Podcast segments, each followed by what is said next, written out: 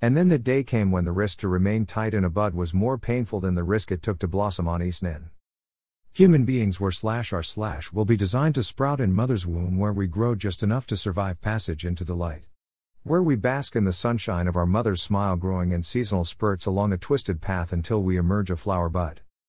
Unique human personality blooming in never before seen colors representing each uniquely beautiful soul. It is to have a lover probe our tendrils, inhale our pollen, arrange a union with another plant or plants spreading our genetic material to all willing to accept us as we were created. Until we wither, enriching the soil that gave us a home. April 20, 2018.